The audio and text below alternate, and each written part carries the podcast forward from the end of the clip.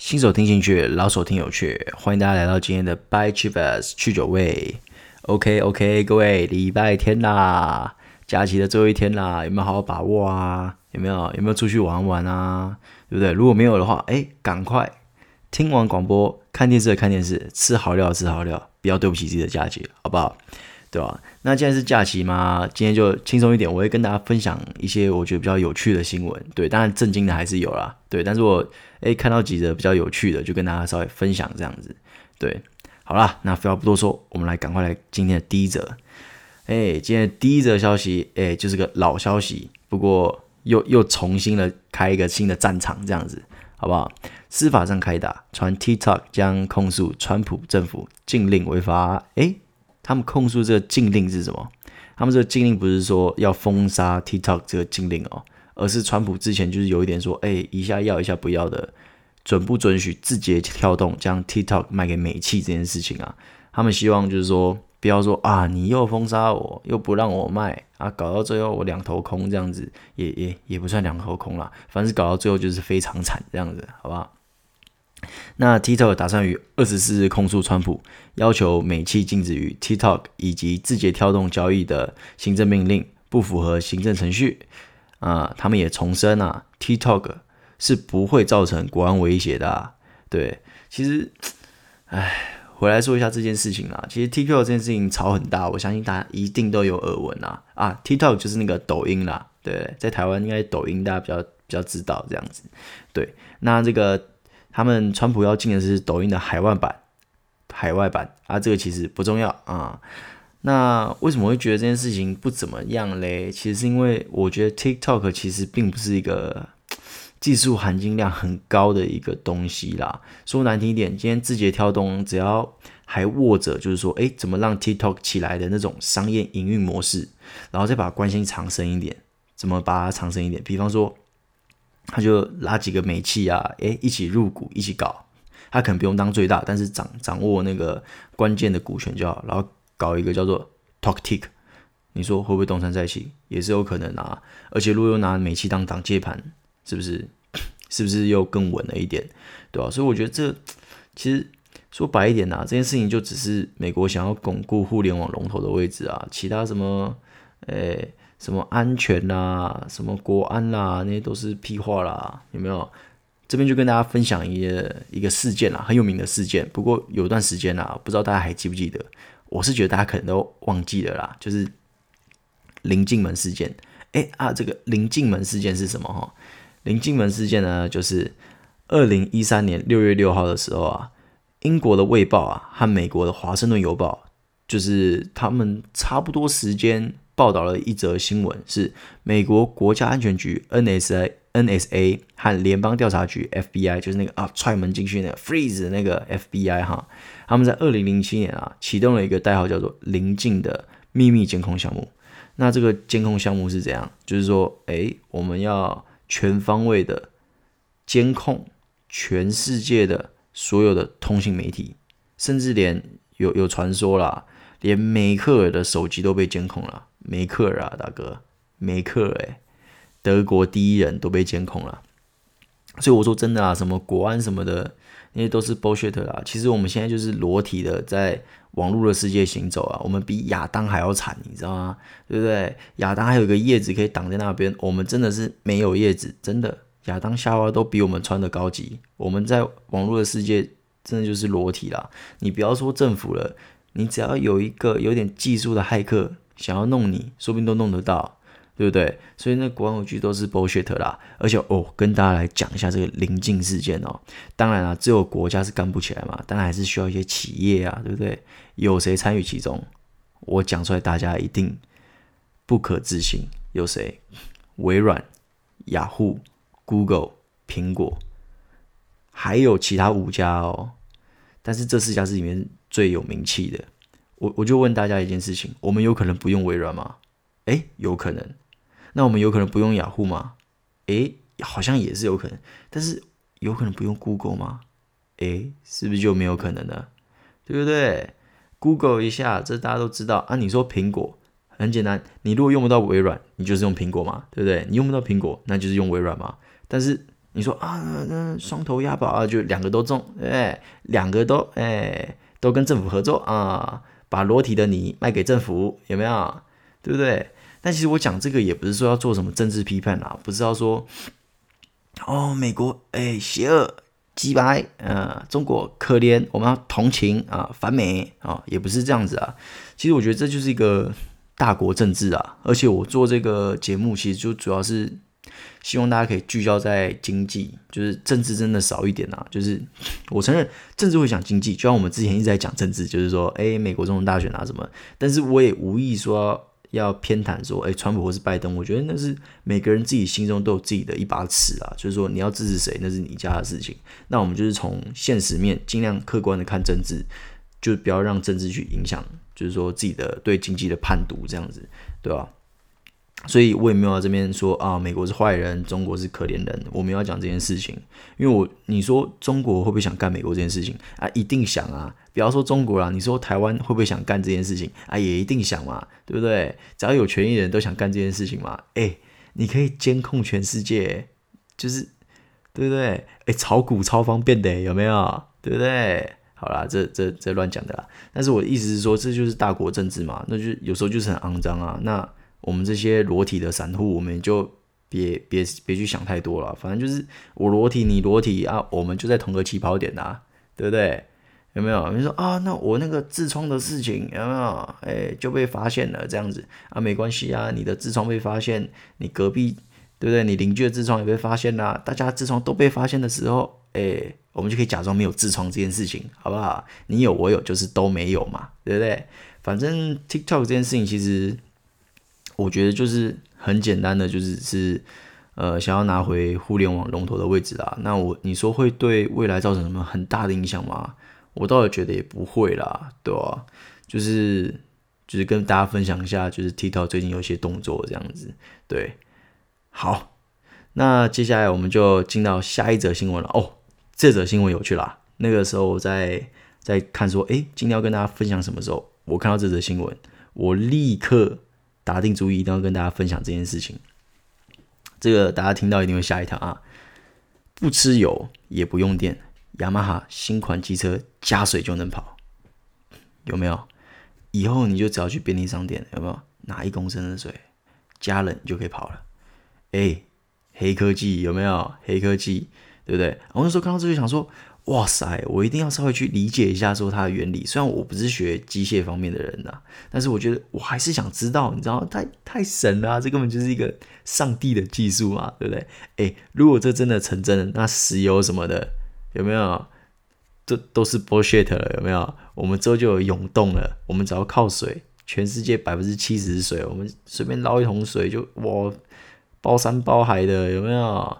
对吧？但是很不幸的啦。就是网络上找不到太相关的资料，对，就是其也也有，我不是也有一部分原因是因为我没有说用用生命去找这件事情啊，因为我觉得这感觉就是有点 bullshit，你知道吗？对不对？那既然都觉得有点 bullshit，那也只是大家跟大家分享一下有这个概念啦。好，那我稍微跟大家稍微简单的讲解一下我看到的那个结构，就是它的运作机制，它机制是这样哈。还有一个主水箱哈，在车身下方，然后它在主水箱下面装一个泵浦，让主水箱的水这样灌进那个后轮的引擎。那因为你这样灌进来啊，有那个泵浦这样灌进来，所以变成说你的引擎就会运转嘛，有运转就动能啦，车就能跑啦。那你这灌进来，这样冲进来多余的这个跑完之后多余的能量呢，再输回去这个主水箱，哎，有没有？一个永动机的概念就出来了，有没有啊？你说这个为什么没有更进一步的一些讲解呢？因为这个好像还在研发阶段啦，就是雅马哈我看好像也还没整出来啊。他们是说二零二五年之前会把这个 XT 五百给推出啦。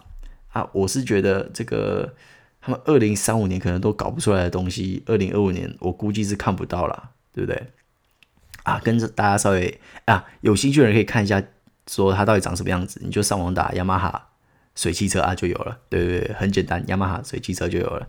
对，我是觉得长得有点像是 PS 五啦，对对，就 PS 五的那个机子，然后变成机车，哎，大概就是那种概念，你知道吗？对，好，那稍微跟大家讲一个比较正经的啦，就是说，虽然我们都觉得这个技术是有点夸张啦，对，因为毕竟这个之前炒很凶的还有一个东西叫做氢电池，除了特斯拉之外，另外炒很凶就是氢电池汽车啦。大家一定听过 Nikola，就是前阵子哦炒超级凶，他那时候上市的时候啊，借壳他借壳上市哦，三十几美金哦，然后不到一个月哦，炒到两百多。应该是不到一个月啦，我记得蛮短时间就冲到两百多，涨六倍啊，六百多趴。那你说为什么会这样子？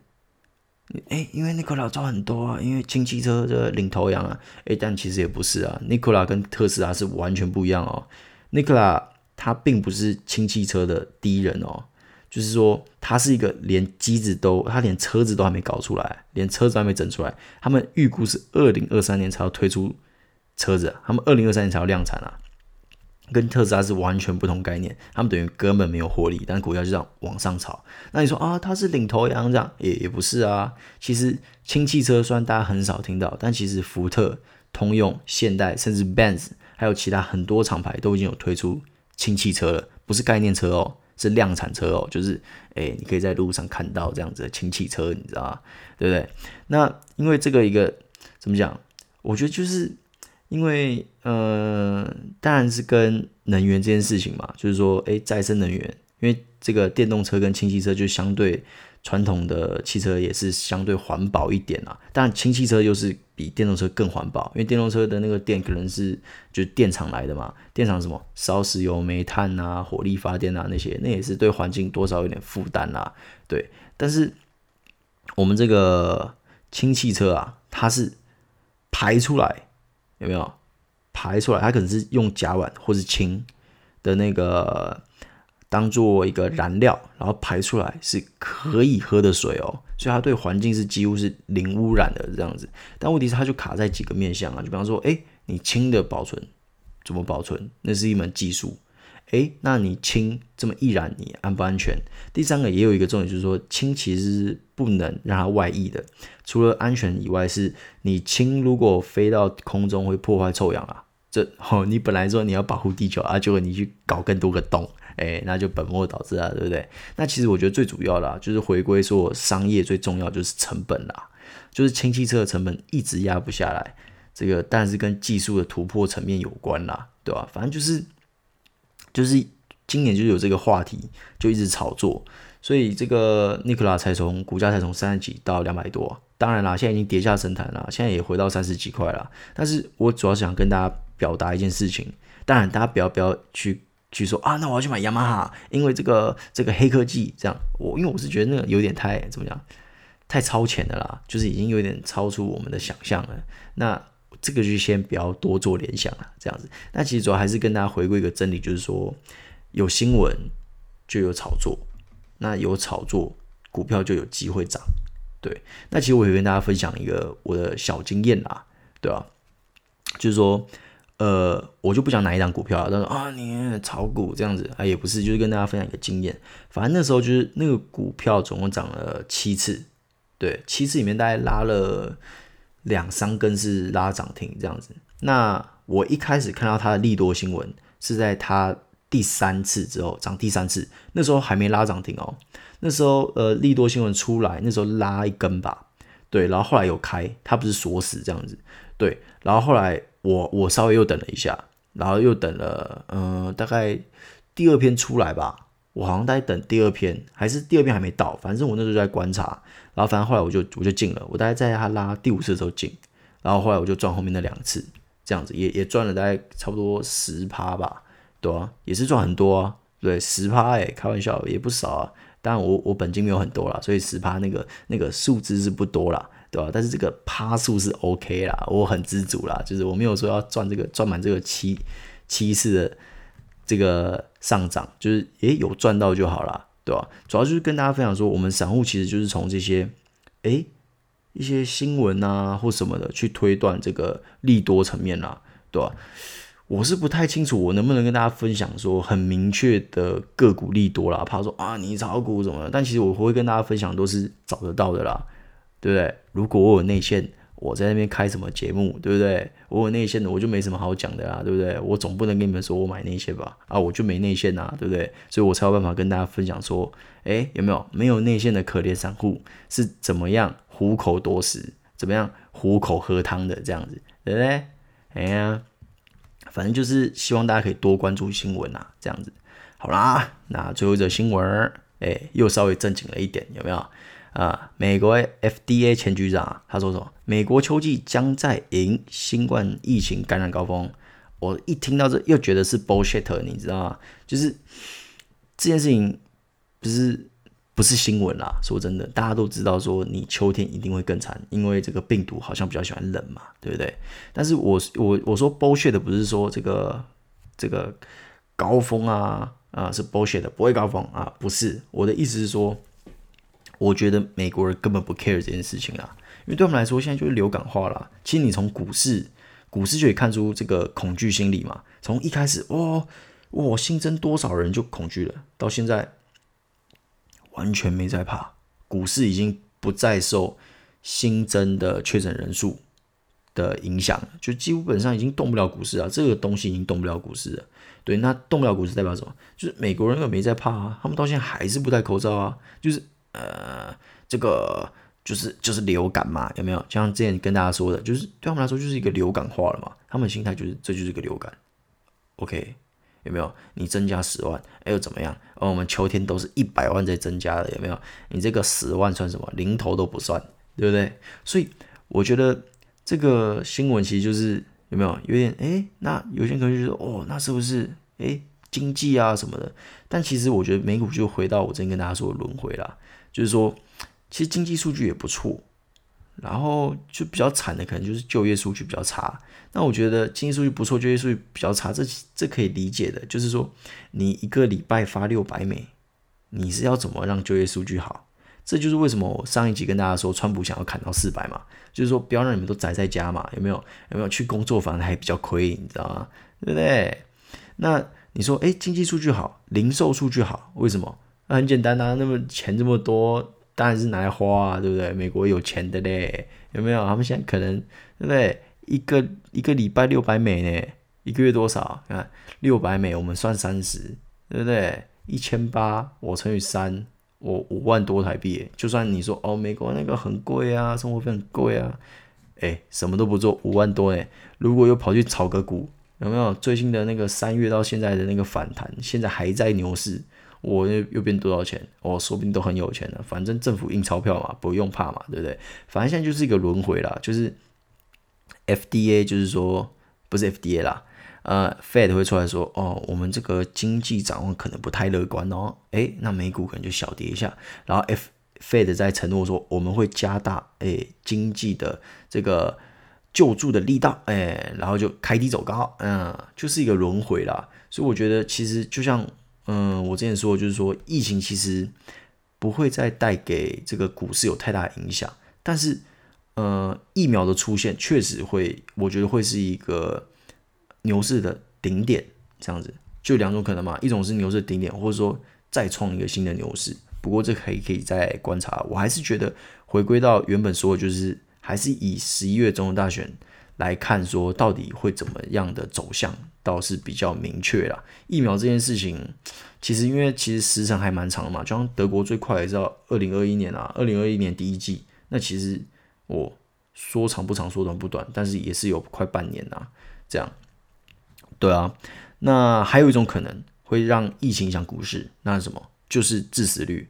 如果今天致死率突然哦暴增，可能到呃十趴二十趴哦，那可能就真的会。很严重影响了，但是以目前的病毒的走势，像之前跟大家分析啊，就是马来西亚的那些学呃专家也觉得说，诶，现在病毒就是走向，就是说，诶，传播力可能变更强。如果他们变异的话，就传播力变强，但致死率减弱。对，就是目前这样的走向，就是越来越流感化这样。所以其实，嗯，不管怎么样，还是不要生病啦。所以还是希望大家可以做好防疫，这样不要松懈。对，但是你说。疫情对整个经济体的影响，我是觉得，嗯，至少单就股市而论啊，我是觉得以长远来看确实会有影响，但是就呃短期的股市而论，我觉得还是嗯不会有太大的联动关系啦。这样对啊，那当然我讲的也不一定是对的，对，也欢迎大家有什么想法也都欢迎留言啊，我们做一个分享讨论嘛，对，我们这些哎业余爱好者，对不对？业余韭菜，哎业余散户，一个互相讨论的地方嘛，对不对？哎。好啦，那今天要讲的就到这里啦。那希望大家都有一个完美的星期天。那听完之后，赶快去享受剩下的假期吧。那我们明天再见喽。希望明天有有趣有趣的事情跟大家分享啊。那 Bye Chivas 去酒味就到这天这边为止啦。那我们明天见，拜拜。